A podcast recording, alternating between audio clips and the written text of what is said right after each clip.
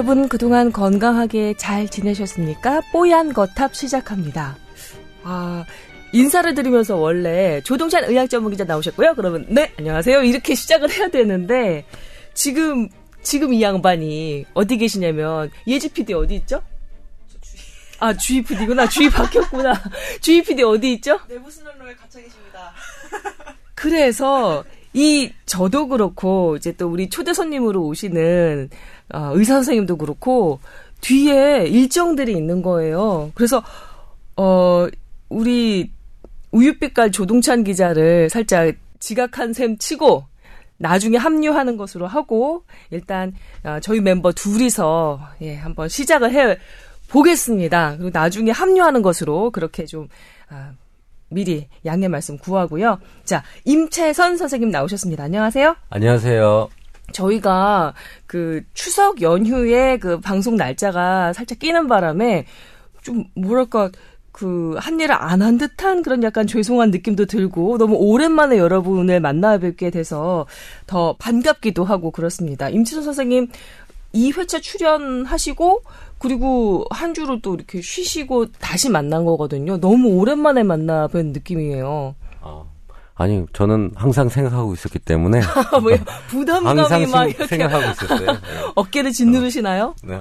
아닙니다. 뭐 원래 게으르기 때문에 조동찬 기자가 저는 예. 뭐 부지런하기 때문에 뭐 약속 시간을 뭐 늦거나 그러지는 않습니다. 어. 그 미리 그 우리 청취자 여러분께 말씀을 드리자면 임채선 선생님과 우리 조동찬 기자는 서로 어, 뭐랄까요 그 어 친구긴 친구인데 앙숙에 가까운 그런 친구 관계이십니다. 그리고 잠깐 또 기억하지 못하는 우리 청취자분들을 위해서 안내 말씀을 해드리자면 임채선 선생님은 어, 우리나라 의학계에 상당히 뭐랄까요 희귀한 존재입니다.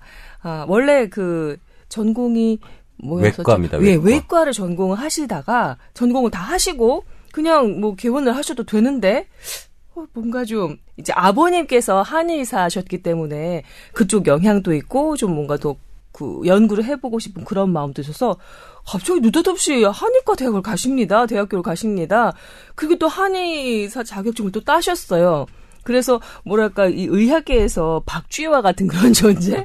전국에 한 300명 정도밖에 없는 그런 전공의로 따지자면 한 100명 정도도 안 되는 그런 희귀한 존재십니다. 자기 소개를 잠깐 더 해주시고 넘어갈까요? 아, 뭐 그냥 의사죠. 어, 그거 뭐 그냥 줄여서 의사라고 하고요. 네. 어, 좀 보는 관점만 조금 달라요. 그러니까 의사만 의사들의 입장에서만 볼 수도 있는데 음. 또 한의사 입장에서 보는 관점이 약간 달라서 그럼요. 어, 환자들이 어, 힘들어하는 부분, 의사들이 보는데 있어서 환자들이 힘, 어, 의사들이 답변 안 해주는 부분들을 네. 한의사 입장에서 많이 답변해 주니까 환자들이 만족도가 좀 높아지는 것 같다는 느낌은 많이 듭니다. 그럼요. 환자 입장에서는 너무나 고마운 존재인데 본인 입장에서는 약간 제가 조금 전에도 약간 언급을 했지만 박쥐라고 표현을 해드렸는데 실제로 예, 임치선 선생님께서 증언을 하시기를 그 한의학계 가서 너는 저기 양, 양의사잖아. 그리고 약간 저 그 뭐랄까요 이, 그 거북한 그런 느낌을 받으실 때가 있고 또 어떤 그 의학 관련 이슈 어 양 그 한의학 관련 이슈가 나왔을 때 의사들 사회에 가서는 살짝 야 너- 너는 한의사인데 여기 왜 있어 막 이런 대접을 받으시는 경우도 왕왕 있다고 예, 증언을 하셨습니다. 그 환자 입장에서는 이렇게 양방과 한방 이렇게 말씀드리면 의사 그 현대 의학 하시는 분들은 약간 좀 그거는 뭐 양방은 무슨 양방이야 그냥 의학이라고 하면 되지 하시겠지만 그래도 양한방을 모두 이제 의뢰할 수 있는 환자 입장에서는 너무나 감사한 일이지만 본인의 입장에서는 약간 자아분열 상태랄까요? 예. 그래서 좀 힘든 적은 없으십니까?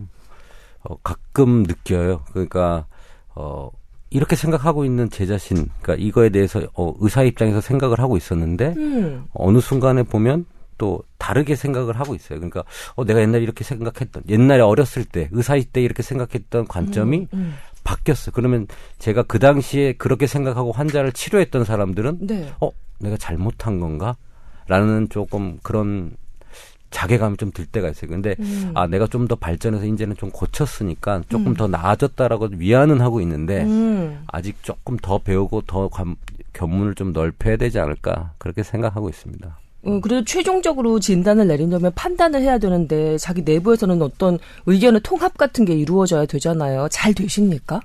어, 지금은 조금 훈련이 돼서 어. 어. 어, 좀 빨리빨리 되는 편이고 예전에는 뭐 혼돈의 상태에 좀 빠진 적도 있었어요. 그럼요. 예. 제가 어줍지 않게 심리학과를 나왔는데 심리학에서 가장 힘든 정, 그 정신 상태가 뭐냐면 양가 감정이라고도 표현을 합니다.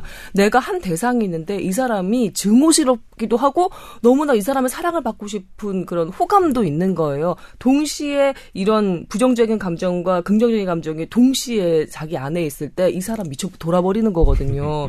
네, 제대로 된 표현이 될지는 모르겠지만 예, 여튼 그래서 그 우리 임채선 선생님께서는 이렇게 힘든 시간을 보냈지만 그 덕분에 뽀얀거탑 청취자 여러분, 저희 이런 분 모셨다는 거 다시 한번 여러분께 강조드리면서 자, 아, 이제 한주 쉬었으니만큼 또 쌓였던 여러분의 건강 상담 좀 해드려야 될 것 같습니다. 우리 조동찬 의학 전문 기자 없어도 현대의학과 한의학계 모두 아우르면서 충분히 또 상담이 가능하잖아요. 네. 네, 그럼요. 이제 자 시작해 보도록 하겠습니다.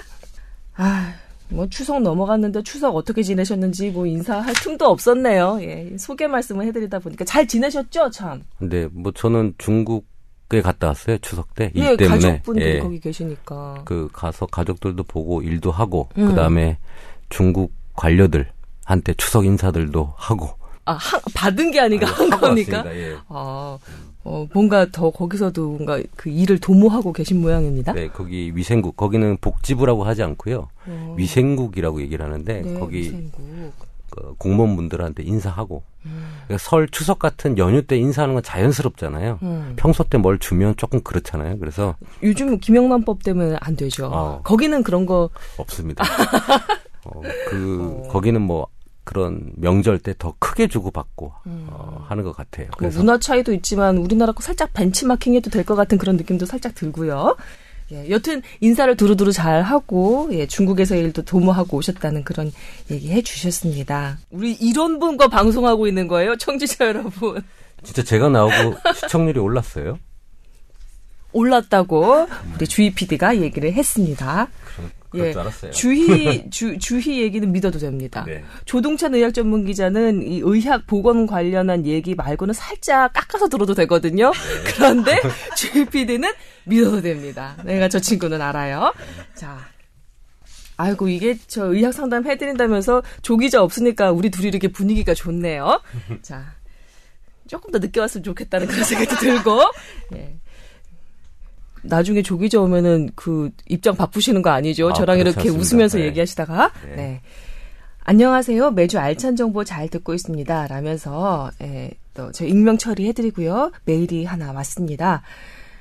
아, 7살 난 조카가 있는데 태어나자마자 심장에 이상이 생겨 생후 1개월도 안 된 시점에 심장 수술을 받았고 한 달 이상을 중환자실에 있었습니다. 지금은 뭐 경과가 좋아서 다행히 복용하던 약도 끊은 상태고 웬만한 아이들보다도 건강하고 밝고 활기차게 살아내고 있습니다. 다만 걱정이 되는 건 가슴에 남은 커다란 수술 자국입니다. 쇄골 부근부터 배꼽 위까지 일직선으로 나 있는 절개 자국인데요. 어, 여름에 티셔츠 등을 입으면 목 아래로 흉터가 이렇게 보여서 어, 주변 사람들 마음을 아프게 합니다. 음, 현재 시점에서 성형 기술은 어느 정도나 발달을 했고 조카가 만약에 이 흉터를 없애는 성형 수술을 한다면 어느 시점에 좀 받았으면 좋겠는지 궁금하다고 하셨습니다. 그래 저도 외과를 하다 보면 그 큰 수술을 하게 되면 가슴부터 우리 치골까지 거의 음. 목부터 어 골반 있는 데까지 상처가 나 있는 환자들이 있어요. 음.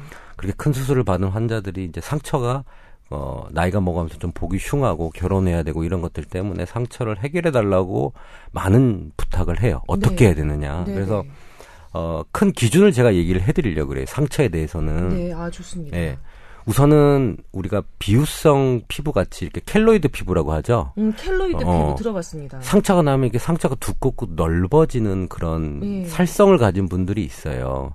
이제 그런 분들은 좀 치료가 조금 어려울 수도 있지만 일반적인 환자 같은 경우에는 음. 어, 큰 수술 난 상처를 충분히 줄일 수가 있어요. 나이가 어릴수록 좀 더 잘 빨리 되고요. 네. 음. 근데 한 가지 기억해야 될 거는 음. 우리가 그 수술을 해서 그 상처 크기를 줄일 수가 있어요. 음. 그런데 그것만으로 끝나는 게 아니라 네. 지속적인 피부과나 레이저 치료를 해야 그게 더 얇아지고 얕아져서 어. 일반 그 우리 일반 피부랑 동일하게 약간 바뀔 수가 있거든요. 그러니까 네. 시간과 노력을 좀 투자를 많이 하셔야 됩니다. 그러니까 음. 수술을 해서 상처를 줄여놓고 그거를 피부과에서 레이저 같은 걸로 치료를 해서 계속 연하게 만들어서 음. 하면 어 상당 부분 어 원래 피부와 비슷하게 만들 수가 있습니다. 좀 좋은 선생님을 만나서 정성을 들여서 치료를 하는 게 원칙이라고 보시면 됩니다. 한 7살 정도 된 아이라고 지금 소개가 되어 있는데요. 이 정도면은 아이 살성이 켈로이드 체질인지 아닌지 정도는 인지가 됐겠죠. 네, 됐겠고 음. 아마 켈로이드 내용이 없는 걸로 봐서는 음, 일반, 피부인데 음. 어 원래 커가면서 그런 것들이 좀 더 옅어져요. 아, 옅어지기 때문에 조금 네. 어 이- 이런 어린 아이보다는 조금 청소년기 지나서 보통 수술을 어, 하게 됩니다. 아, 예. 그렇군요. 이제 여자아이여서 또 부모님께서 신경을 더 많이 쓰시는 것 같기도 해요. 네. 그렇군요. 근데 보통은 이 수술하고 그런 레이저 치료 외에 음. 요즘은 약들이 많이 좀 개발이 잘 됐어요. 그냥 바르는 약이요? 아니, 바르는 약도 있고 네. 연고도 있고 그 우리 수술하고 나서 반창고 같은 걸 테이프 붙여놓잖아요. 아, 그런 제제들이 어 피부를 좀 부드럽게 하고 음. 그 상처를 부드럽게 만드는 제제들이 좀 잘 발달이 됐어요. 음. 그래서 이제 그런 연고들하고 이런 것들을 같이 혼합해서 쓰는 게 가장 좋은 방법이라고 돼 있습니다. 그렇군요. 청소년기 정도까지 좀 기다렸다가 수술하기를 지금 권해 주시는 거죠, 네. 선생님께서는. 그런데 그 일반적으로 가슴하고 배는 약간 달, 틀려요. 아, 살성이 좀 틀려요? 그렇죠. 아, 달라요? 어. 뼈에 바로 붙어 있는 피부와 예. 이렇게 뼈가 없는 피부는 조금 또 어, 다릅니다. 그럼 가슴 쪽이랑 배 쪽이랑 좀 다르다는. 다르죠. 아. 그래서 그런 것들이 좀 이게 왜 이게 그 상처가 두꺼워지고 멀어지냐면 음. 그 장력 텐션하고도 관련이 있어요. 그러니까 음. 뼈랑 붙어 있으면 이게 공간이 별로 없기 때문에 수술하고 나서 많이 이렇게 텐션이 있, 다 보면 음. 그게 점점 상처가 굵어지거든요. 벌어져서. 그러니까, 예. 어. 그러니까 좀 애가 더 크거나 이러면서 텐션이 좀 줄게 되면 네. 이런 상처들을 조금 뭐그 텐션이 없을 때 네. 없을 때 수술해야 되고 뭐 그런 여러 가지를 보고 수술 시기를 고려하면 됩니다. 그렇군요. 음. 이딱이 케이스입니다. 제 조카도 태어난 지 한 열흘 정도 됐을 때 이 심장 수술을 받았고 음. 목 바로 아루, 아래부터 배꼽 위까지 커다랗게 상처가 있거든요. 음. 저희 조카는 남자 아이인데요. 진짜 이 마음을 알아요. 그 제 동생이 그, 자, 그 조카, 그러니까 자기 아들을 이렇게 기저귀를 갈거나 옷을 갈아입힐 때 그렇게 속상해 하더라고요. 그리고 남자인데 뭐, 아, 이런 얘기 하면 또, 저, 남녀 평등에 위배되는 것 같긴 하지만, 야, 괜찮아. 뭐, 뭐, 이렇게 좀 위로를 하려고 해도 엄마 마음은 또 그게 아니더라고요. 더군다나. 이 여자 마음 같아요. 이게 음. 저희 어머님이 늦게 막내를 낳는데 음, 그 산부인과에서 음, 어, 나이가 이제 마흔이 넘으셨으니까 음. 제왕절개를 하셔야 됩니다. 노산이시기 때문에 네네. 어머님이 극구 반대요. 자기는 자연분만을 하겠다. 어, 근데 이제 병원에서 위험하다 안 된다. 그렇게 음. 계속 버티다가 결국에는 제왕절개를 했어요. 음. 그러니까 어머니한테 물어봐서 왜 그렇게 12시간을 위험하다는데도. 내도 12시간을 한 게배 상처가 나면 비키니를 못 입지 않느냐. 어, 어머니 멋지신데요. 네, 그러니까 네. 그 여자들은 몸에 상처 나는 것에서 아주 좀 민감한 것 같아요. 그런 음. 자기 자식이면 그거에 한 몇 배 더 심하지 않을까 예, 싶어요. 이해할 수 있는 상황이고요. 더군다나 제가 미루어 짐작컨대 그 제 동생이 조카의 상처를 보면서 이렇게 많이 신경을 썼던 건 그 아들 어린 아이가 수술 받고 뭐 중환자실에 있고 뭐 이렇게 했던 그 아팠던 기억을 자꾸 떠올리게 돼서 그 흉터를 보면서 그래서 더 마음을 썼던 것 같기도 해요. 그 본인도 엄마 난 여기서 여기까지 왜 이렇게 뭐 철길이 있어? 막 이렇게 물어보잖아요. 그러니까 그렇군요. 어, 이건 많이 좋아질 수 있어요. 요즘 성형 기술이 많이 음. 발달돼서 그리고 전문적으로 상 흉터만 보는 데가 또 많이 생겼어요. 우리나라가 네. 성형 강국이잖아요. 음. 음, 그러다 보니까 흉터만 보는 병원들도 많이 생겨서 네. 어, 치료 기술이 많이 좀 좋아지고 있으니까 네. 나이가 조금 청소년기 될 때쯤 상담을 받아 보셔가지고 음. 날짜를 잡고 네. 그 사이에 치료할 것들을 좀 치료하시면서 진행하시면 될 것 같습니다. 예, 요즘 성형외과에서는 이런 그 외과적인 수술뿐만 아니라 그 레이저 그 시술도 같이 좀 하는 데 있지 않나요? 근데 제가 권하는 거는 수술은 수술대로 받고 아, 그 다음에 피부는 피부대로 하는 전문 병원으로 가서 레이저를 하시는 게 좋습니다. 아, 잘 여쭤봤다. 예, 어. 그렇게 하시는 게 더 좋고 왜냐하면 성형외과 원장님이 레이저를 잘한다고 생각하시면 안 되고요. 음. 성형외과 선생님은 수술을 잘 하시는 거고 이 레이저 관련돼서 피부 관리의 부분에 대해서는 피부과 선생님이 더 잘하십니다. 그러니까 그렇게 나눠서 이원적으로 하시는 게 더 좋을 것 같아요. 예, 기억해 두도록 하겠습니다. 그리고 관련한 궁금증이 있으신 분들도 아마 좋은 팁이 되지 않았을까 싶습니다. 다음 질문으로 넘어갈게요. 68세 되신 어머님에 대한 질문입니다. 평소 수영도 매일 하시고 활동적이고 건강에 이상은 없다고 그렇게 적어 주셨는데요. 아, 근데 이게 뭐 운동 삼아 그러시는 건지 또 나름대로 건강에 자신이 있어서 그러시는 건지 17층 높이에 있는 아파트까지 다 걸어서 왔다 갔다 하시는 거예요. 근데 68세 되신 분이니까 무릎 관절 이상 오지 않을까 걱정되긴 합니다만 운동 삼아서 계속 이렇게 또 고집을 하시는 모양입니다. 아, 노인분들에게 적당한 운동 강도는 어떨지 68세 되신 어머님께 이제 그만 좀 계단 오르기 하세요. 이렇게 말씀드려야 되는 건지 궁금하다고 하셨습니다. 어, 저희 환자 중에 네. 한 70세 넘으신 할아버님이 extreme 스포츠를 하세요. 몇, 몇 세요? 72세 할아버지인데 아, 예, 웃으면 안 되지? 네. 70. 아, 대단하시네요. extreme 뭐- 스포츠라면 어떤 거만, 뭐 산악자전거. 산악자전거, 바이크, 그 다음에 뭐 철인 3종 이런 것들을 하시는데 네. 음, 전혀 문제가 없으세요. 어, 아, 전혀 문제가 없으시고 네. 어, 본인이 계단을 이렇게 오르면서 무릎이 아프다든지 허리가 아프다든지 이러면 좀 만류할 수가 있는데 음, 그런 게 없다면 그다음에 연골이나 이런 데 과주 과부하가 안 걸리게 네. 걷는 방법들이 올바르다면 음. 이런 건 전혀 문제가 안 되세요. 평지도 아니고 계단인데요, 그래도? 어, 상관없습니다. 우리가 나이가 먹을수록 우리가 허벅지 근육이 많이 말라가요. 네. 근데 우리 뭐 다른 방송에도 많이 얘기를 하지만 음. 이 다리 근육이 강해질수록 건강이 많이 좋아지거든요. 연세 네. 많으신 분일수록. 네. 그러니까 연골, 그러니까 무릎이나 이런 관절의 문제만 없으시면 계단 오르는 운동은 정말 좋죠. 아, 어. 그렇군요. 또 계단도 이렇게 막 뛰어가는 게 아니고 음. 천천히 올라간다 그러면 전혀 문제가 되지는 않을 것 같아요. 한번 물어보세요. 얼마나 빨리 가는지. 음, 아마 이분이 자기 몸에 대해서 잘 아시는 어머님일 것 같아요. 예. 그러니까 매일 활동적으로 활동하시고 주- 수영도 하시고 운동도 좀 하시는 분인 것 같거든요. 그러니까 속도도 본인이 주, 본인 몸을 계속 그 모니터링을 하면서 이제 하시겠죠. 저는 계단을 오르, 오르는 건 참 좋은 운동 같아요. 내려가는 게 조금 리스크가 더 커요. 아, 그래서 등산도 내려올 때 많이 다친다고 하는 게 네, 그래서 그건가요? 내려올 때또 하중이 많이 받고 있기 때문에 만약에 계단을 올라가는 것만 하신다. 음. 그러면 그나마 좀 더 괜찮고 음. 무릎이 아프다 그러면 내려가는 걸 좀 빼고 내려갈 때는 그냥 운동이 좀 덜 되잖아요. 그럼 엘리, 네. 엘리베이터 타시라고 하고 네. 그때는 뭐 그렇게 하시는 것도 반만 하시라고 하셔도 아. 좀 자제분의 걱정을 덜어주지 않을까. 오, 괜찮네요. 이, 이거 알아, 알아둘 만한 팁인 것 같습니다. 만약에 거- 계단 오르내리기를 한다면 올라가시는 것만 하시라. 아니, 이게 누구십니까? 방송 중에? 저 빨리 여기서 뭐 무슨 사과 방송을 하시든지 해명 방송을 하시든지 한번 한번 해보세요. 조동찬 의학 전문 기자 지각하셨습니다. 자, 네, 안녕하십니까. 네. 목소리 깔지 마시고 자 상냥하게 자 어, 어떻게 된 일이에요? 어, 예. 친구분께도 한번 인사하시고 추석 때 못 보셨을 거 아니에요? 아니요. 너무 제가 맞죠. 휘몰아치나요? 일단 제가 그 조금 몸이 조금 안 좋아요. 어, 어, 그래요? 막 피가 낭자한데. 어, 진짜 웬 와이셔츠에 피 자국입니까? 근데 이었던 이유는 이제 내부순환으로 지금 현재 보면 그 끝자락에 네. 그러니까 뭐냐면 연희 IC 전에 교통사고가 났어요. 아, 빠져나가기 전에. 예, 그러니까 뭐냐면 내부순환로 도로가 특성상 한번 진입하면 그렇죠. 나갈, 수가 구석이 없지. 나갈 구석이 없어서 정말 네. 망연자실이었습니다. 어. 근데 다행히 이제 그 사고 구간이 끝나니까 네. 아주 그냥 뻥 뚫려서 그, 그래도 제 생각보다는 좀 일찍 왔는데 아무튼 죄송합니다. 음. 죄송합니다. 그렇군요. 근데 몸은 어떠신 거예요? 아 몸이 어, 추석 때 대체 뭐 하신 거예요?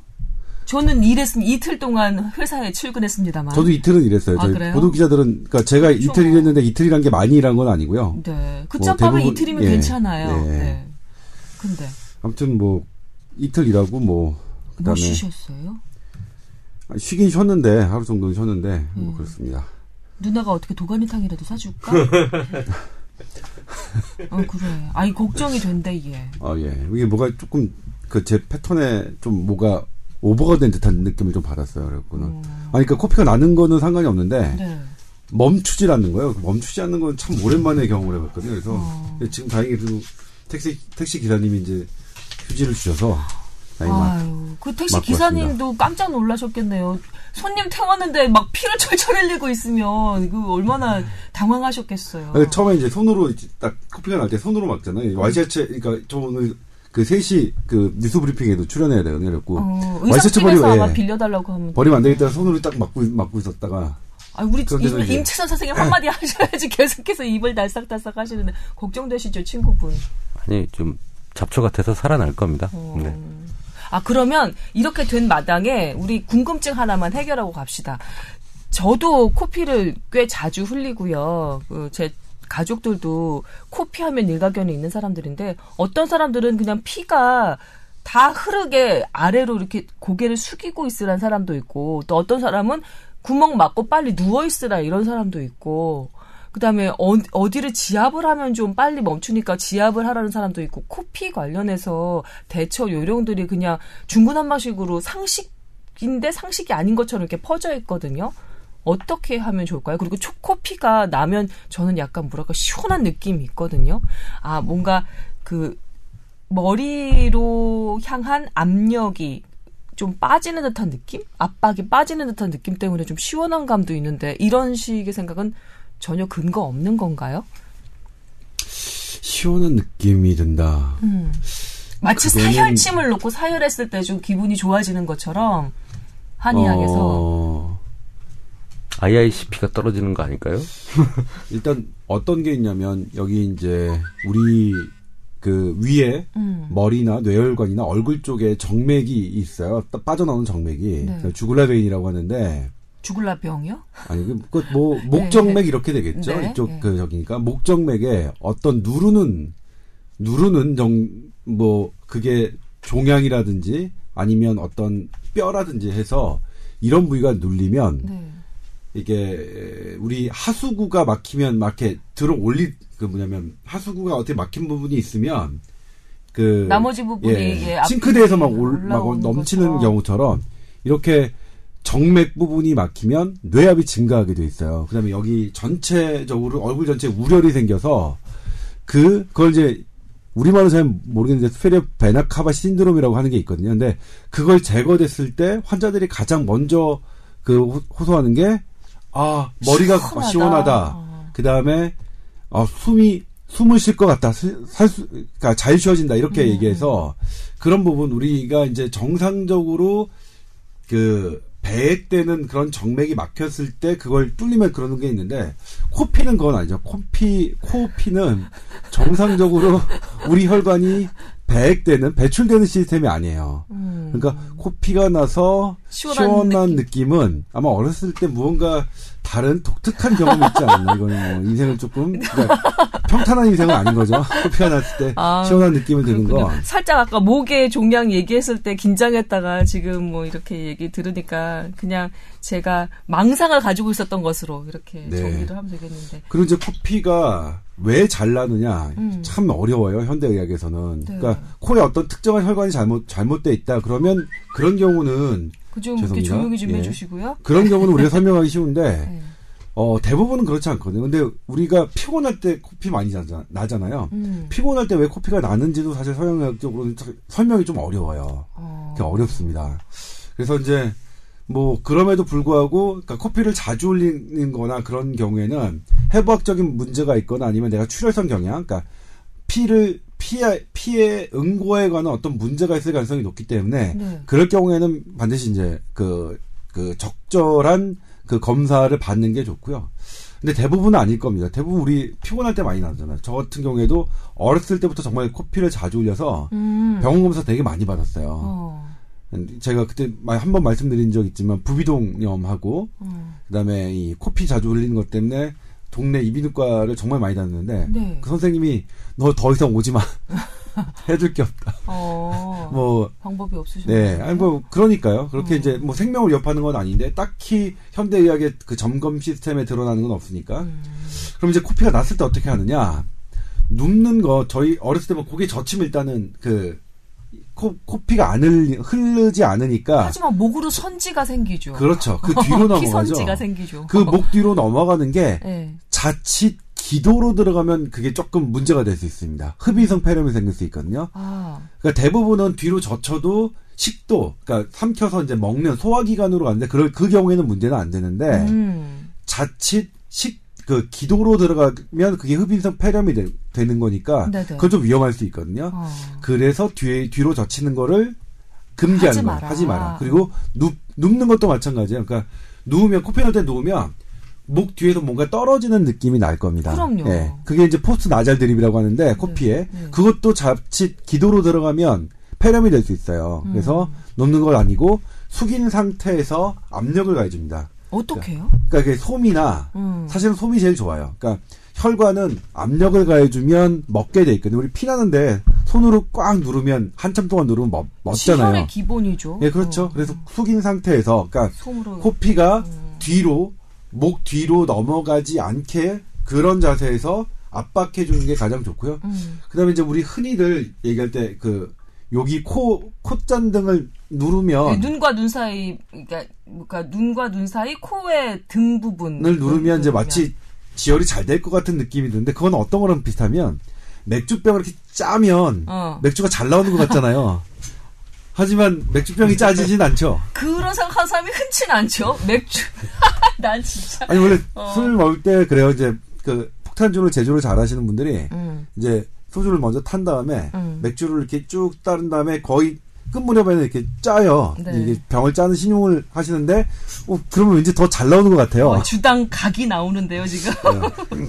어. 근데 실제로 맥주병이 짜지진 않잖아요. 근데 여기도 마찬가지 원리거든요. 그러니까 콧등을 아무리 콧등이 찝어봤자. 뼈가 있어서 음. 뼈가 있어 모르겠어요. 이제 한의학적으로 여기에 뭐 혈자리가 있고 무슨 자리가 있어서 그 자리를 눌러주면 어떤 게 되는지는 모르겠는데 음. 뼈가 있어서 사실 그쪽으로 누른다고 해서 이제 지압되는 건 아니고 음. 코 밑이죠. 그러니까 코 안을 그러니까 코피가 많이 날 때 병원에서 어떻게 하냐면 이제 그런 그 지혈 지혈 과정 응고 과정에 문제가 있는 사람들은 한 번 피가 나면 안 먹거든요. 그럴 때 패킹을 해요. 코 안쪽으로 솜을 꽉 넣어서 뇌, 압력을 거의 뇌까지 닿다시피 하게. 그쵸? 아니 뇌까지 닿으면 큰일 나죠. 아, 그, 눈- 그렇긴 아. 한데, 표현상. 네. 어, 이게 어디까지 코를, 솜을 네. 집어넣는 거야? 막 이런 느낌이 예, 들 정도로. 상당히 예, 그렇게 해서 깊게 넣습니다. 어. 그러니까 압력이죠. 그러니까 우리가 할, 코피 날 때의 대처법은 음. 그러니까 뒤로 안 넘어가게 하고 그 코 안에 솜을 넣어서 네. 그 압력으로 지압을 한다는 게 원칙입니다. 그렇군요. 우리 임채선 선생님께서 해주실 말씀 좀 안 계신가요? 음, 아, 한 현대 의학에서는 도대체 코피가 피곤할 때 나는 그런 기전도 아직 밝혀내지 못했다고 하잖아요, 지금. 그 아까 지혈할 때 네. 집안에서 이제 솜이 없다 보니까 휴지를 써요. 저도 어, 휴지를 쓰는데 휴지 쓰는데. 휴지를 쓰는데 사실은 그 지혈은 하려면 저 깊게 있는 그 정맥총에다 해야 되기 때문에 좀 깊게 넣어야 되는데 네. 솜 같은 거는 깊게 넣어도 땡기면 다 빠져 나오잖아요. 그러니까 네. 휴지를 너무 깊게 넣으면 나중에 걸려요 안에. 어. 그러니까 휴지 같은 거는 깊게 넣지 말고 솜으로 솜 같은 거 거지 같은 거 있으면 깊게 넣어서 지혈을 하시면 되고. 제거할 때 완벽하게 제거할 수 있죠. 네. 근데 한의학적으로는 코피가 나면 이런 영향이라든지 코 주위에 혈자리를 누르라고 해요. 그 콧등 우리가 네. 흔히 누르는 음. 그 거기도 어떤 혈자리인가요? 네.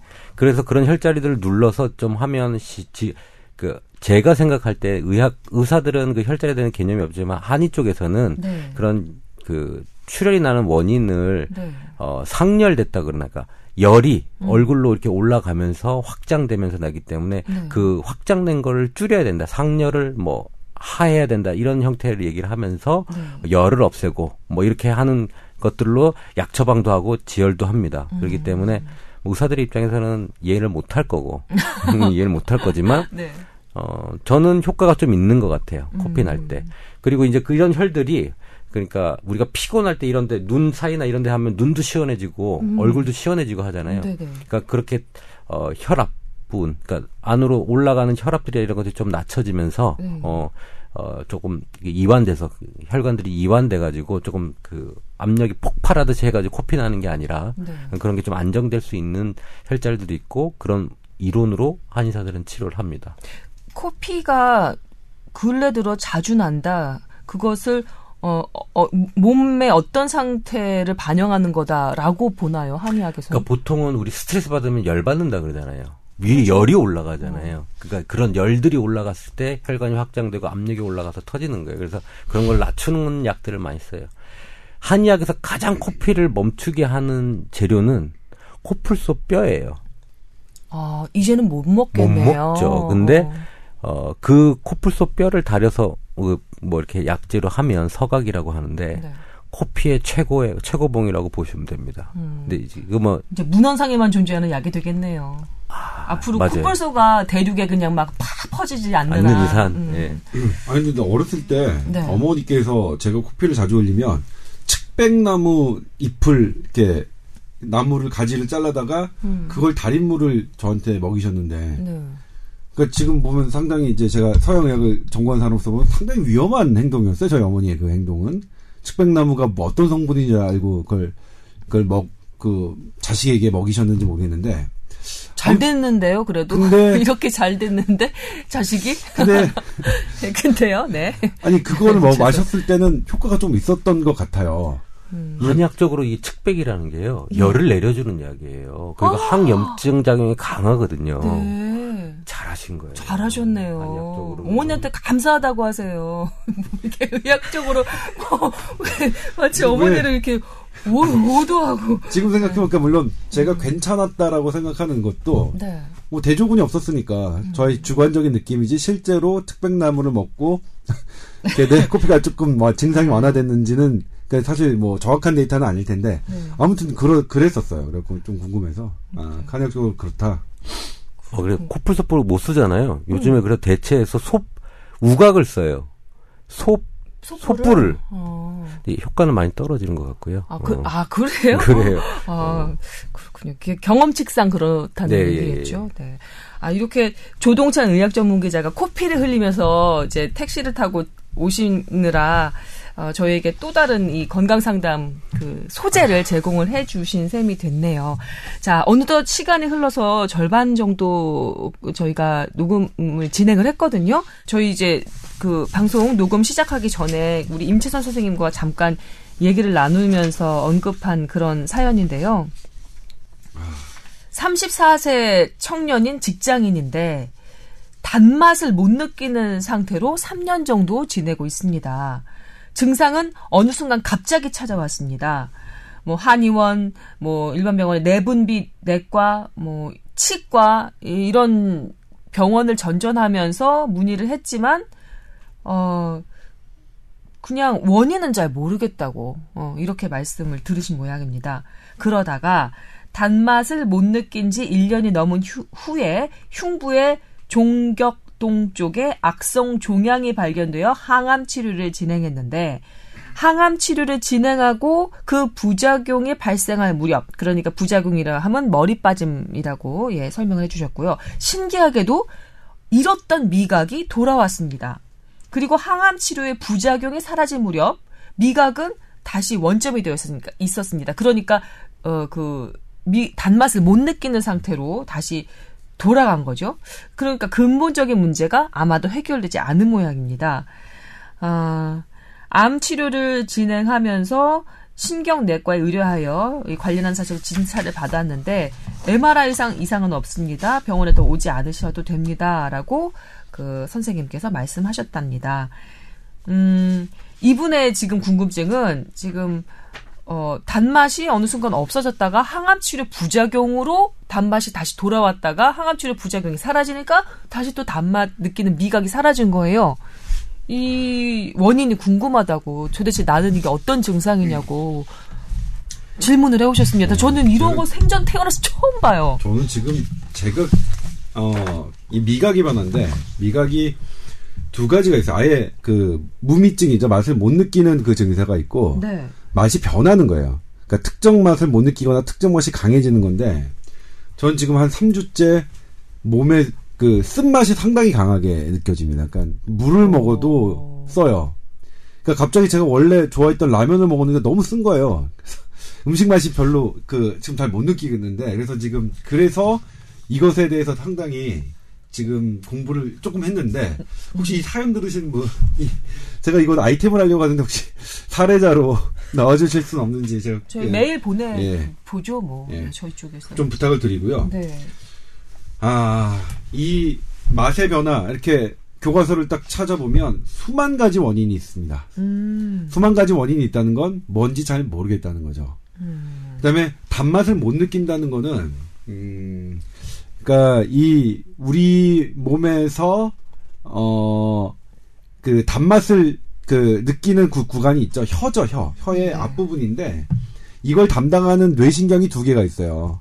예? 그 뇌신경 자체가 어떤 이상이 있을 가능성이 있는데 그 뇌신경 자체가 이상이 있다면 모든 맛이 안 느껴지겠죠. 근데 단맛 앞쪽에 있는 것만 안 느껴진다면 딱 그 부분 단맛을 담당하는 세포나 담당 단맛을 담당하는 그 신경 세포 이런 것들이 문제가 있을 수가 있는데 그러기에는 너무 어렵다. 그렇게 단맛만 퓨어, 아, 그러니까 순수하게 딱 그 어떤 병변이 생기기에는 너무 어려워요. 너무 어려워요.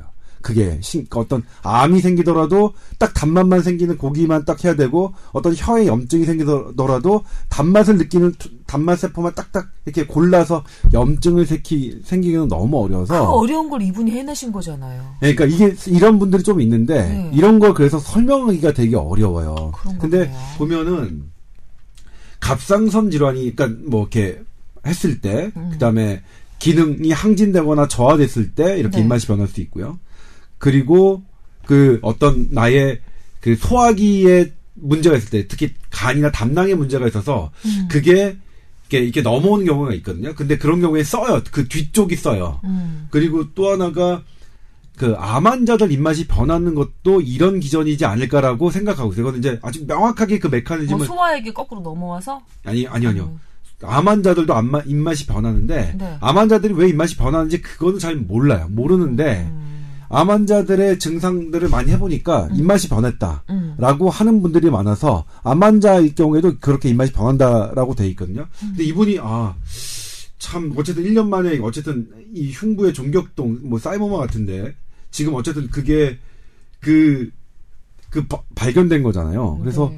아 진짜 이런 이런 그 아직 정확하게 밝혀지지 않은 거지만 저는 딱 사연을 들으면서 아 이분도 그런 거에 해당되나? 라는 생각이 암 들면서 환자의 미각 그 변화. 예. 혹시 나도 내 몸에 지금 암덩어리가 자라고 있는 거 아니냐는 어, 걱정도 살짝, 들면서 어. 어? 아 근데 어, 이분이 그렇습니다. 34세 아주 젊은 분인데 그 악성 종양 발견돼서 항암 항암 치료까지 하셨다는 걸 보면 예, 글쎄요. 그 일단 살짝 눈으로서 걱정이 좀 되긴 하는데 그 단맛을 잃은 것에 대한 질문만 해오신 것으로 미루어 보건데 항암 치료는 상당히 성공적이셨던 것 같습니다. 일단은 다행인 것 같고요. 이 미각 관련한 궁금증은 저도 많이 드네요. 근데 아직 원인은 현대의학에서는 잘 모른다는 거네요. 왜냐하면 결론은.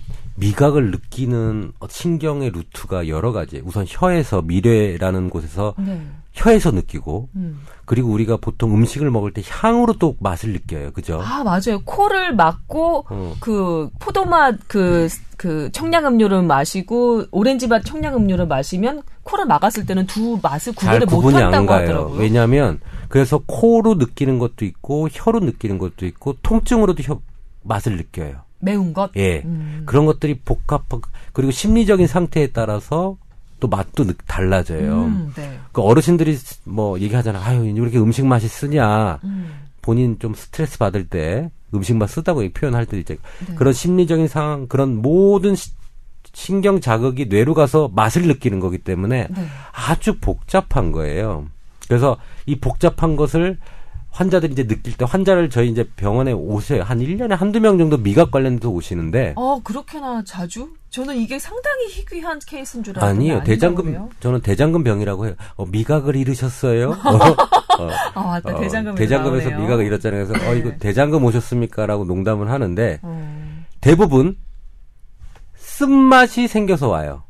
음. 어, 음식이 달아요. 모든 게 달아요라고 오는 사람은 없어요. 전 그렇게 됐으면 좋겠는데. 그러니까 예. 음식이 달아지는 미각의 변화를 느낄 때는 병이라고 생각하고 환자들이 안 오는데 네네. 맛이 써질 때는 음. 어 이건 병이라고 생각하고 오- 옵니다. 네. 그러니까 미각의 변화가 쓴 것이 대부분이에요. 저는 환자 대부분이 다 쓴맛 때문에 오는 것 같아요. 음. 어. 근데 저희가 이제 환자를 와서 봤을 때 치료를 할 때 재반 사항을 먼저 치료를 합니다. 가장 많은 게 한 3분의 1은 비염 치료를 하면 맛이 돌아와요. 딱 보고 비염이라든지 폐 기능이 안 좋을 때. 지금 조 기자가 지금 폐 기능이 많이 안 좋거든요. 어, 그래요? 예, 지금 자꾸 기침하고 이렇잖아요. 아, 맞네요. 네, 그 그래서- 사이에도 그럼 문진하신 거예요? 들으면서 이렇게. 어, 어, 엊그저께 통화할 때 계속 기침을 하더라고요. 네. 결핵 환자처럼. 어. 그래서 어, 폐 기능이 안 좋은 사람들도 이 미각의 변화가 와요. 어, 그 다음에 어, 위 기능, 역류성 식도염이 심한 사람도 미각의 변화가 오고, 네. 뭐 때문에 다른 원인들 보면은 뭐 수술 받은 사람도 많이 오고요. 뇌신경계통 수술 받은 사람, 음. 큰 수술 받은 사람도 미각 변화가 많이 오고. 아. 근데 의사들이 어떤 기준을 하냐면 아연 부족도 많이 얘기를 해요. 아연? 네. 아, 음. 아연이면은 미량 원소. 네, 예, 징크라고 하죠.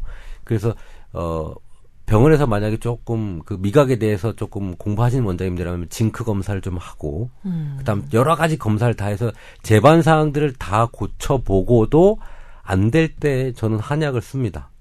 어떤 약을 쓰시 간 위주로 좀 치료를 합니다. 간? 네.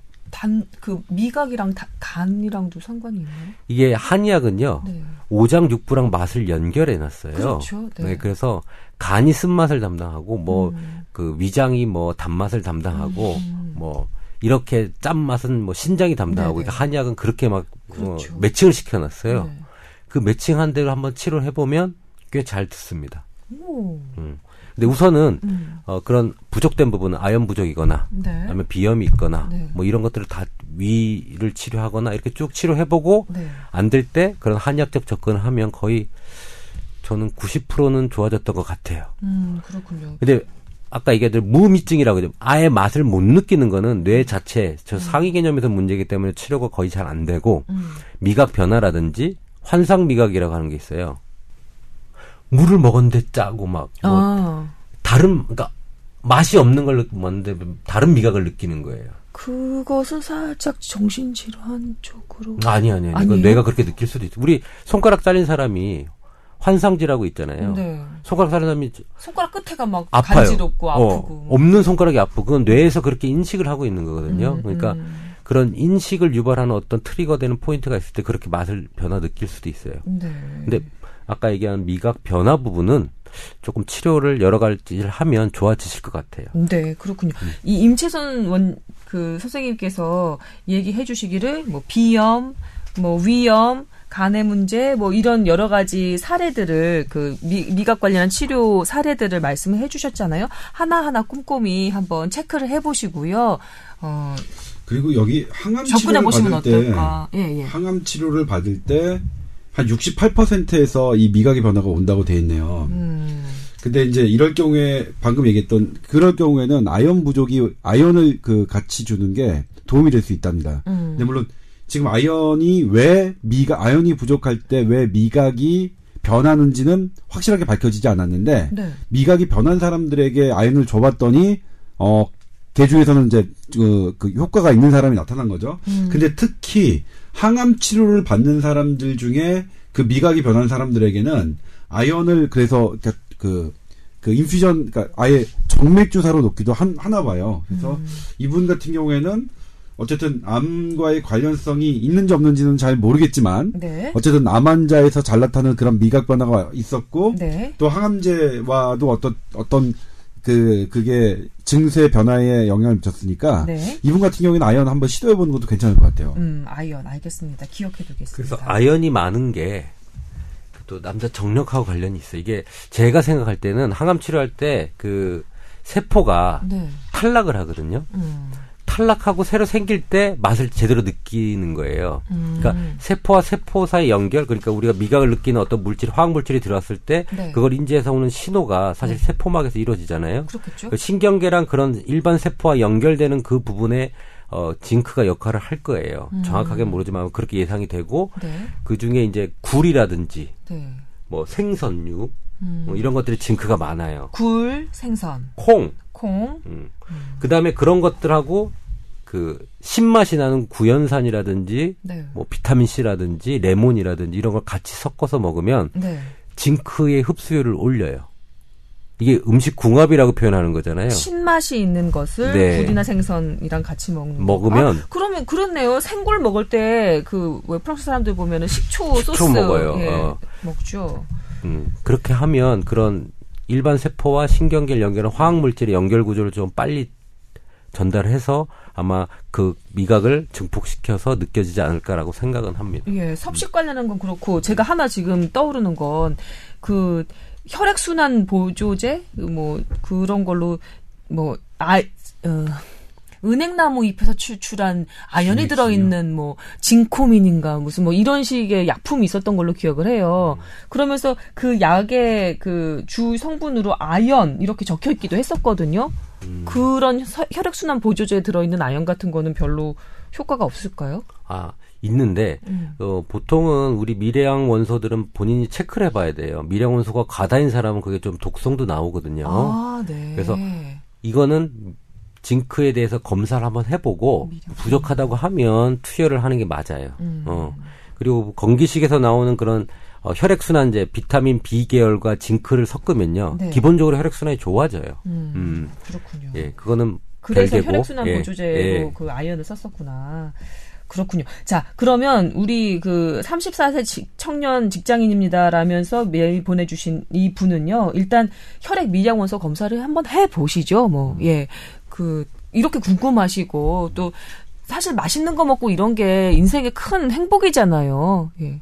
그런데 음식을 기껏 먹었는데 단맛이 하나도 안 느껴지면 그게 사는데 무슨 또좀 그렇죠. 재미가 있겠어요. 아, 예. 저도 지금 막 완전히 괴로워요. 그러니까 입이 쓰니까 맛이 계속 쓰니까 음, 우리 혈액 미량 원소 검사 한번 해보시고요 비염 위염 간도 한번 체크해 보시기 바라겠습니다. 자 어, 건강 상담 좀 한 주 미뤄서 저희가 많이 쌓이긴 했는데 그좀 빠르게 소화를 해드렸고요. 다시 한번 저희 메일 계정 일단 소개를 해드립니다. 이쪽 메일 계정으로 어, 살면서 건강에 관련해서 궁금했던 점 모두 보내주시기 바랍니다. 저희 그 상담진 빵빵한 건 제가 뭐 한두 번 말씀드린 게 아니니까 믿고 보내주시기 바랍니다. 익명 처리 확실하게 해드리고 있습니다. 메일 주소가 이렇습니다. tower at sbs.co.kr입니다. 뽀얀 거탑의 탑이어서 tower고요. 골뱅이 sbs.co.kr입니다. 메일 계정 열어놓고 여러분의 편지 기다리도록 하겠습니다. 많이 많이 보내주세요. 성실하게 답변해드리겠습니다. 자, 오늘의 본격 주제 들어가겠습니다.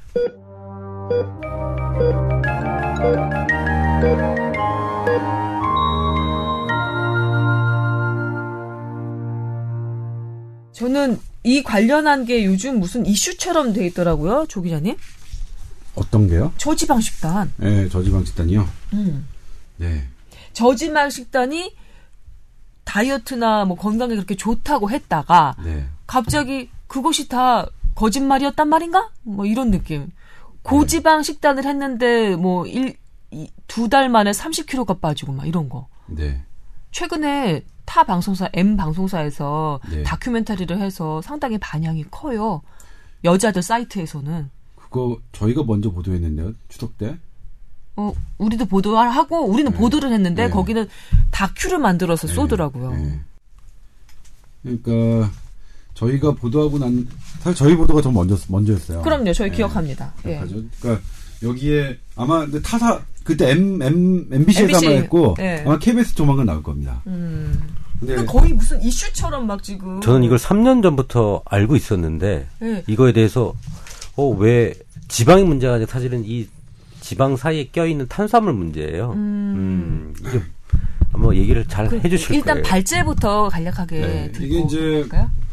지방의 역설이라는 책이 우리나라에서 번역됐습니다. 올해 초에. 음. 예, 작년에 이제 미국에서 미국의 기자, 그러니까 기자가 저널리스트가 탐사 저널리스트가 음. 한 8년 정도의 본인이 이제 취재를 한 끝에 어떤 책을 내놨습니다. 지방의 역설인데 그걸 이제 마침 그것에 대해서 관심이 있던 우리나라 이제 양준상 가정의학과 전문의가 네. 어, 옳커, 옳다구나 생각해서 이제 그걸 번역해서 우리나라에 번역된, 왔는데, 사실 그게, 어, 처음에 시작이 이제 지방의 역설이 그 책으로 시작된 건 아니고요. 네. 3년 전부터 알고 계셨다고 임채선 선생님도. 제가 몇. 번 얘기했지만, 2012년도에, 네. 음, 그 견과류 문제에서부터 사실은 시작이 됐습니다. 음. 견과류가, 어, 여러 미네랄과 비타민이 많아서 치매의 예방에 되게 도움이 되는 식품으로 잘 알려져 있지만 유일하게 많이 먹으면 살이 찐다. 비만 음식이다.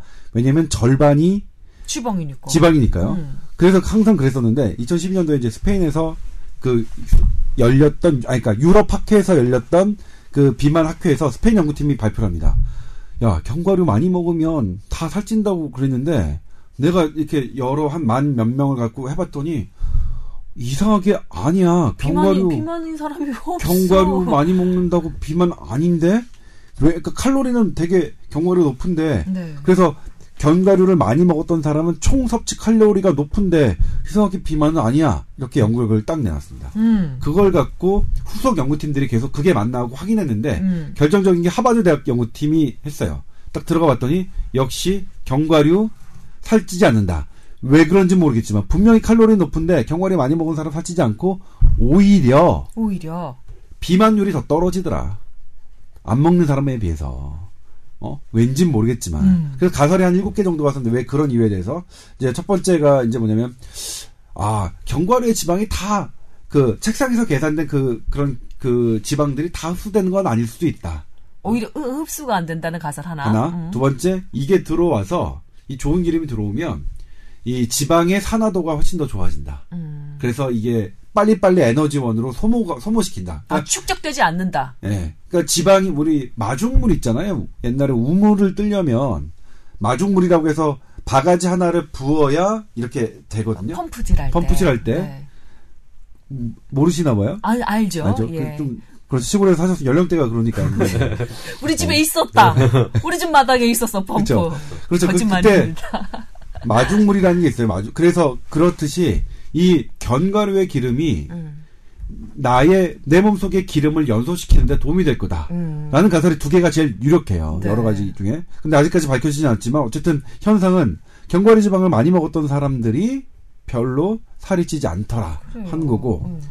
그 다음에 또 나온 게 뭐냐면 포화 지방이에요. 포화 지방은 나쁜 지방, 만악의 근원처럼 얘기가 돼 있었잖아요. 불포화 지방은 좋은 지방. 음. 그래서 포화 지방이 많은 동물성 기름, 돼지 기름, 소기름, 버터 뭐 이거 많이 먹으면 완전히 그러니까 맛선이 있는데 사람 죽이는 기름이다. 그러니까. 돼지고기, 소고기, 그다음에 버터 많이 먹은 사람은 막 심장병, 뇌졸중 다 걸려서 죽는다.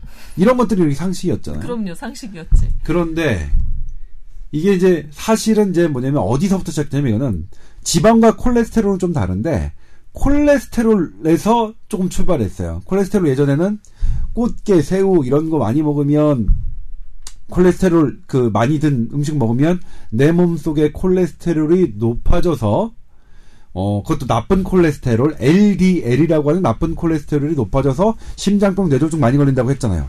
근데 그게 바뀌었어요.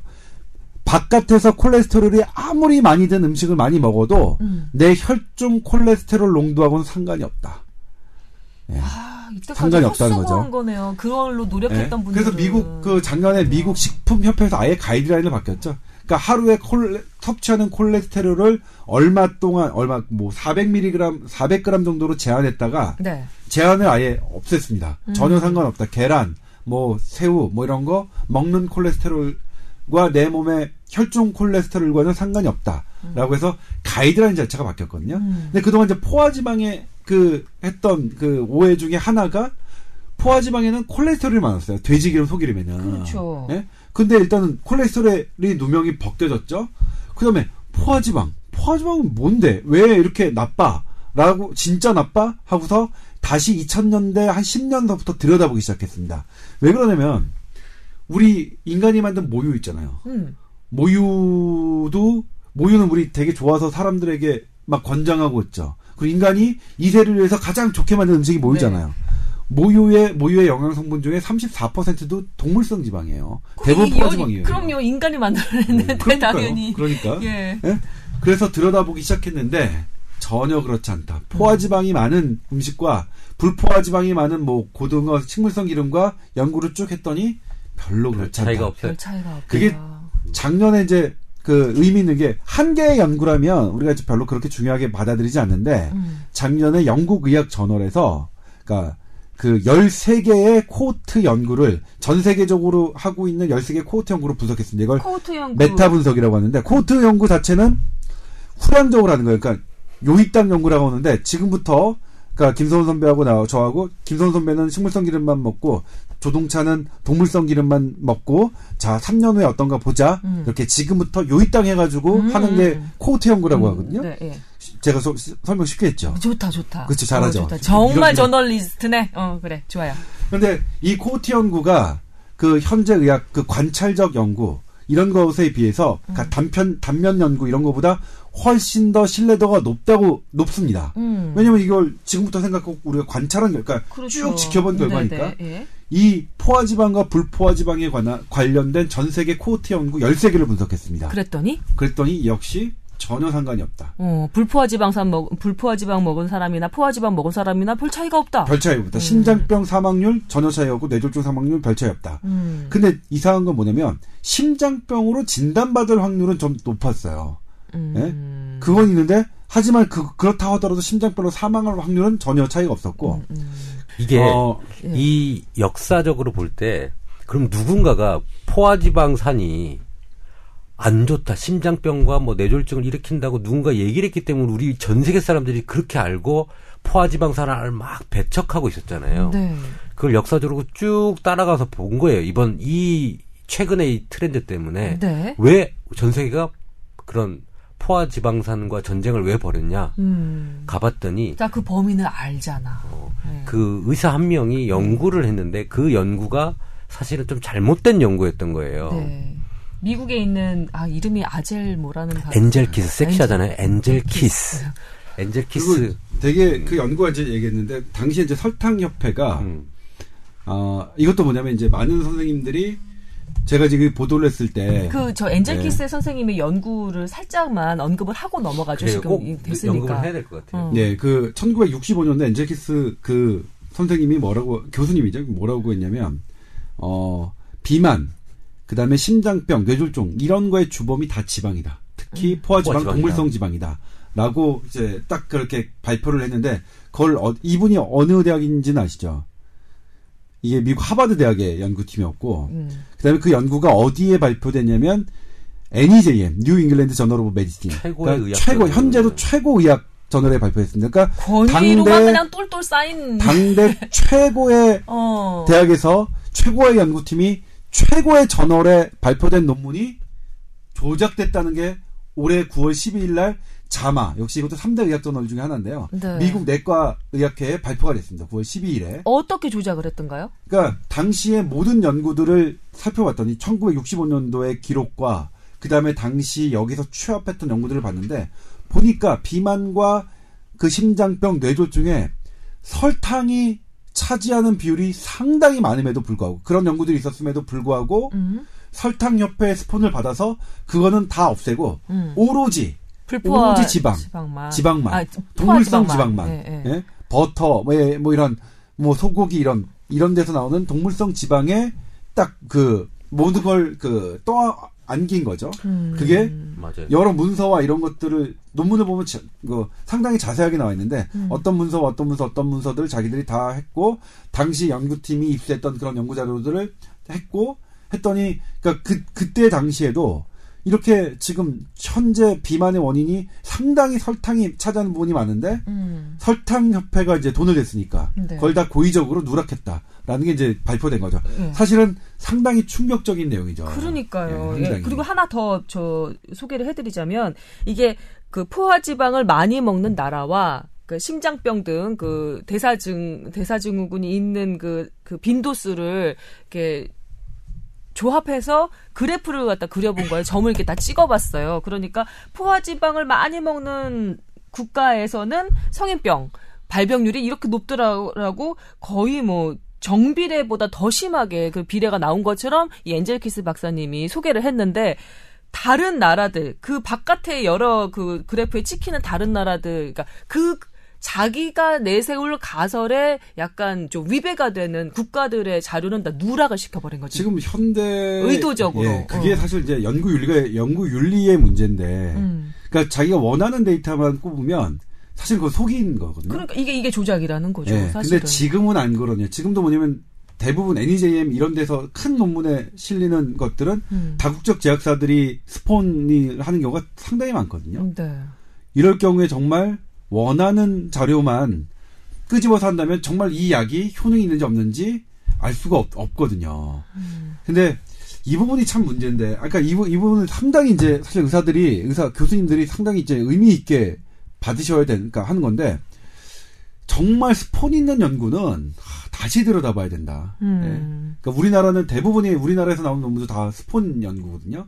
다 이제 거기서 뭐 파이저든 뭐 GSK든 뭐 이런 음. 다국적 제약사들이 스폰하는 건데 그 회사에 돈을 받고 연구하면 그 약이 효능 없다는 결론을 내기가 쉬울까요? 보통 이제 연구비로 1년에 1억 5천 해가지고 한, 한 5년 단위로 음. 한 4억이나 5억 정도를 받아서 나의 연구원들의 이렇게 그러니까 사실 좀 따뜻하게 그 생활을 하는데 그러면 상당히 어렵겠죠. 그러니까 근데 근데 그 선생님들한테 물어서 선생님들 그 스폰 안 받고 연구하면 안 돼요?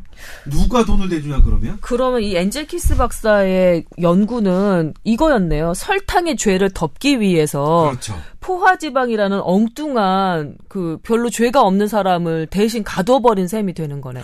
네, 그렇죠. 그, 너무 많은 전 세계가 피해를 본 거예요. 그러니까. 50년 동안 최가 뭐냐면 자본과 잘못된 자본과 잘못된 학자가 만나면 전 세계 전 세계 사람들이 무려 50년 동안 잘못된 지식을 가지고 잘못된 식습관을 가지고 오히려 건강을 망치면서도 이게 내가 건강한 것이라 건강한 생활 패턴이겠거니라고 하는 거죠. 근데 만약 저는 그런 건 있어요. 만약 저 사람들이 최선을 다한 거다, 최선을 다한 연구 결과면 속을 수 있죠. 속을 수 있죠. 예전에 뭐, 뭐 여러 번 했지만 아스피린이 정말 아- 좋다고 믿었다가 아, 또 중간에 아스피린 정말 안 좋다 라고 그런 연구 결과가 발표되고 음. 또 다시 또 이게 과학적인 이런 것들이 하면서 아스피린 또 먹는 게 괜찮다라고 음. 하면 그러니까 최선을 다한 결과라면 아 속아도 어쩔 수 없죠. 아, 뭐 저자 저저 분이 최선을 다했는데. 최선을 다했는데 뭐 이런 솔직히 느낌이 근데 이건 거지. 아니죠. 이 자본 돈을 받아서 고의적으로 누락한 것 때문에 전 세계인이 50년 동안 그러니까 최고의 권위 그러니까 자본이 최고의 전문가에게 이렇게 그 스폰을 하면 이렇게 속을 수밖에 없는 거죠. 그러니까 여기에 그 주안점은 이거더라고요.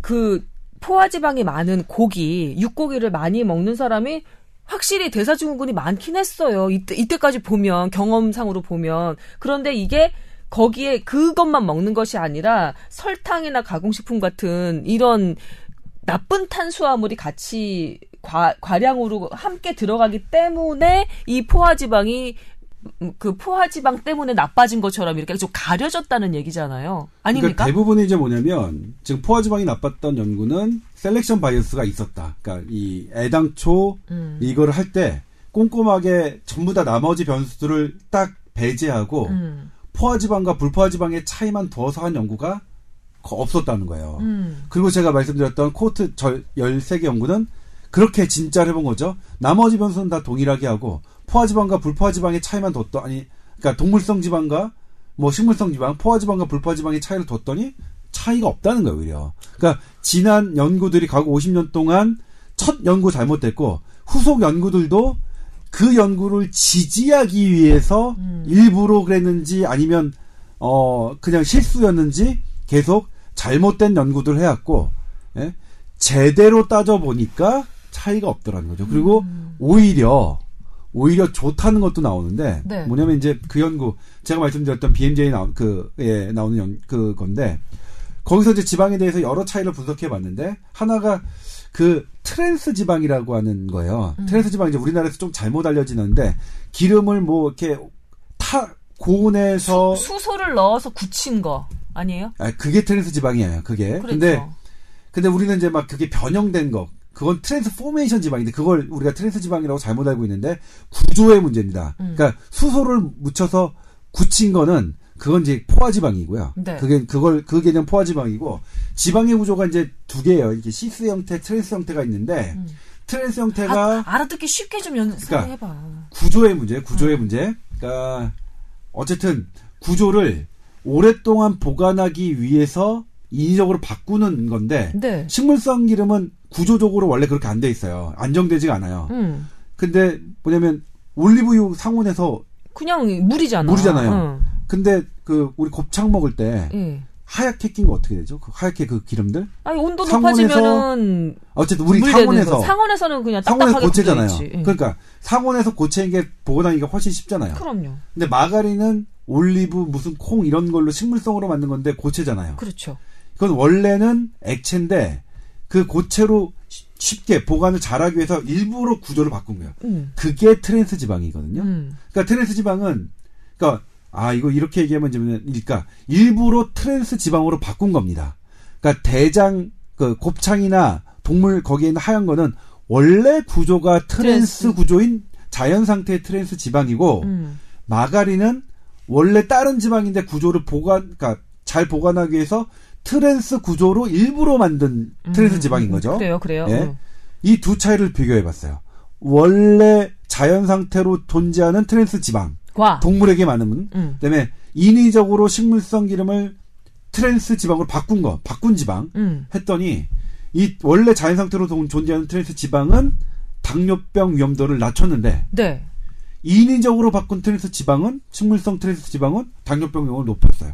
오히려 우리가 건강하다고 생각해가지고 만든 게 더 안 좋다는 거예요. 그러니까, 그러니까 저기 마트 같은 데 가면 아유, 버터는 살도 찌고 포화지방이니까 먹지 말고 대신 식물성 마가린이라고 해요. 이게 그렇죠. 건강에 좋다고 하니까 이걸 사자. 이렇게 지금 만들어졌거든. 이때까지. 그렇죠. 근데 그게 이게 다 근거가 없었다는 거네. 네, 그렇죠. 아이고, 그렇죠. 이런 참. 이 그 박사 연구 이후에 각 나라마다 포화 지방산을 줄이고 당을 올려서 섭취하라고 그런 식품 권고안들이 이제 나오기 시작해요. 70년대에. 무지방 하면은 왠지 건강에 좋을 것 같고. 그래서 당의 섭취를 인위적으로 올렸고 음, 지방의 섭취는 인위적으로 낮췄었어요. 음.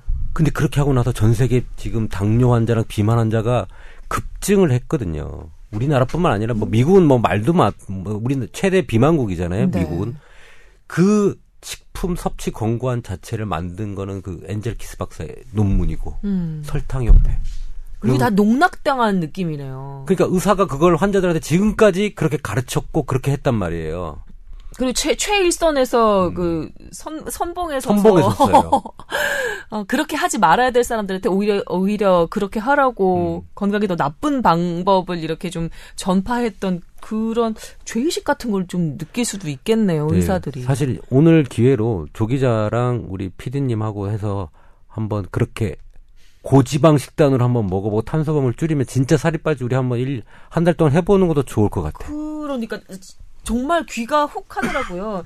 이제 그 지방의 그 범, 그 혐의가 벗겨진 거잖아요. 지방의 혐의가 벗겨지니까 오히려 그 반동으로 고지방, 고단백식 이 유행할 조짐을 보이고 그러니까 저는 이제 있더라고요. 그래서 제가 말씀드리는 건 그것도 뭐냐면 또. 지금- 극단으로 갈까봐. 왜냐면 아. 저지방이 인위적이었고 잘못된 근거에서 저지방 식단이라는 게 잘못된 근거에서 나왔다는 것은 지금 확인되고 있는데 네.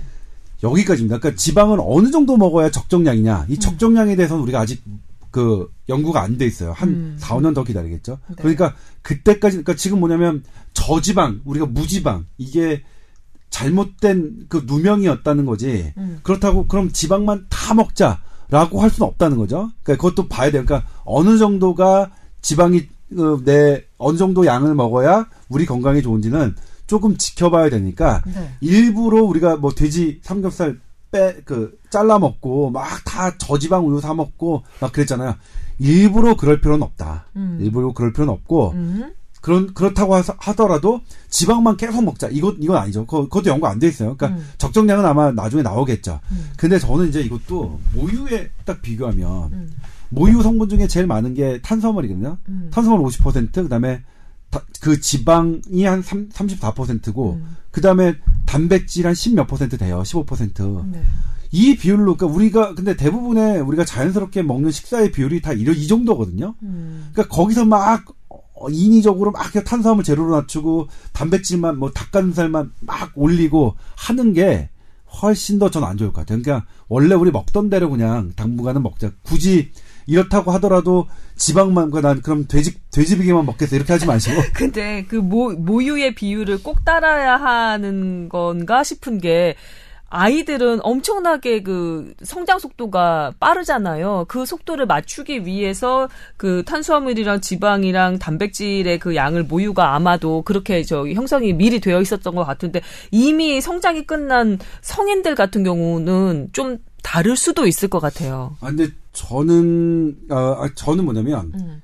아이에게, 저, 그니까 그 순간에도 아이에게도 가장 중요한 영양 패턴이 있을 것이다라고 저는 생각을 하거든요. 그러니까 음. 성장에 도움되는 게 우리 건강에 도움되는 거랑 저는 다르다고 생각하지는 않아요. 음. 그러니까 성인이 돼서도 나의 건강에, 그러니까 성장에 도움이 되는, 그러니까 건강에 도움이 되는 식단이 성장에 도움이 될 것이다라고 저는 믿, 믿지. 음. 건강에 도움이 되는 식단과 성장에 도움이 되는 식단은 따로 있다라고 생각하지는 않는데 음. 아무튼 근데 이제 제가 말씀드리는 이유는 그 개인의 생각인 거죠. 예, 개인. 생각이에요. 이거는 네. 개인, 제 개인 생각입니다. 현재 미국 식품협회와 한국 식품협회가 권장하는 그 탄수화물의 비중은 식사에서 50% 정도입니다. 음.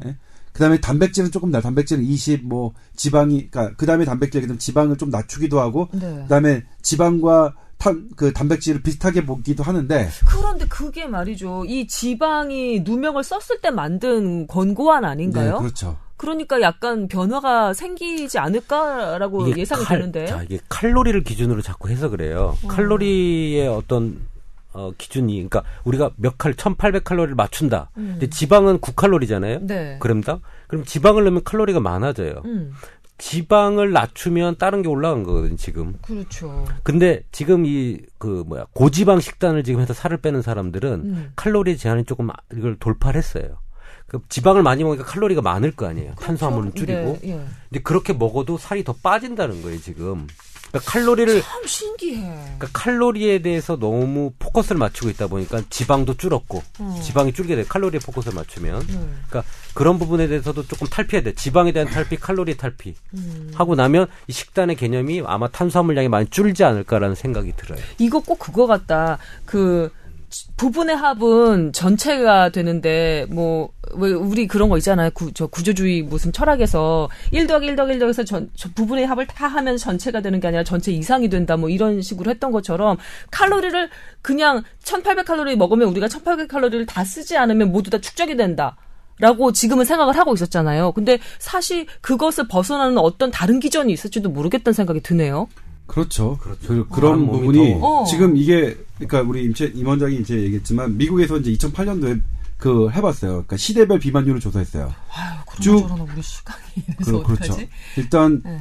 60년대, 70년대, 80, 1980년까지는 일정하게 딱 그 이게 합니다. 일정하게 그러니까 직선 형태로 가다가 1980년대부터 계속 그 그래프가 상승하거든요. 음, 지금까지 성인병이나 네. 비만. 77년이더라고요. 그 식품 권고안이 나온 게 77년인데 그 이후부터라고 그때 본 것 같아요. 뭐 눈으로 보기에도 그러면 증거가 되는 거네요. 예, 아, 그러니까 1980년입니다. 그게 80년 제가 이제 네. 보도를 했는데 1980년부터 미국에서 저지방 식단이 강력하게 권고가 됩니다. 음.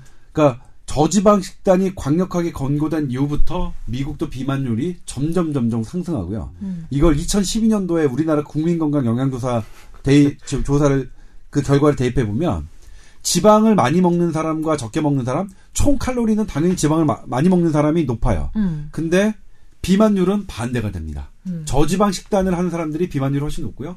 당화 혈색소, 그러니까 당뇨병 지수가 더 높았고요. 네. 수축기 혈압 더 높았고요. 콜레스테롤 수치 더 높았습니다.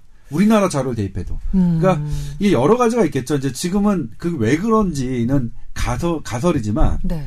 그때 이제 임원장이 했지만 우리가 현재 당뇨병의 가장 큰 원인이 너무 인슐린을 빨리 소모하게 해서 피로한다. 음. 예, 그 발음 안 좋게 막 이상한 발음으로 막 했잖아요. 예. 이게 제스틴.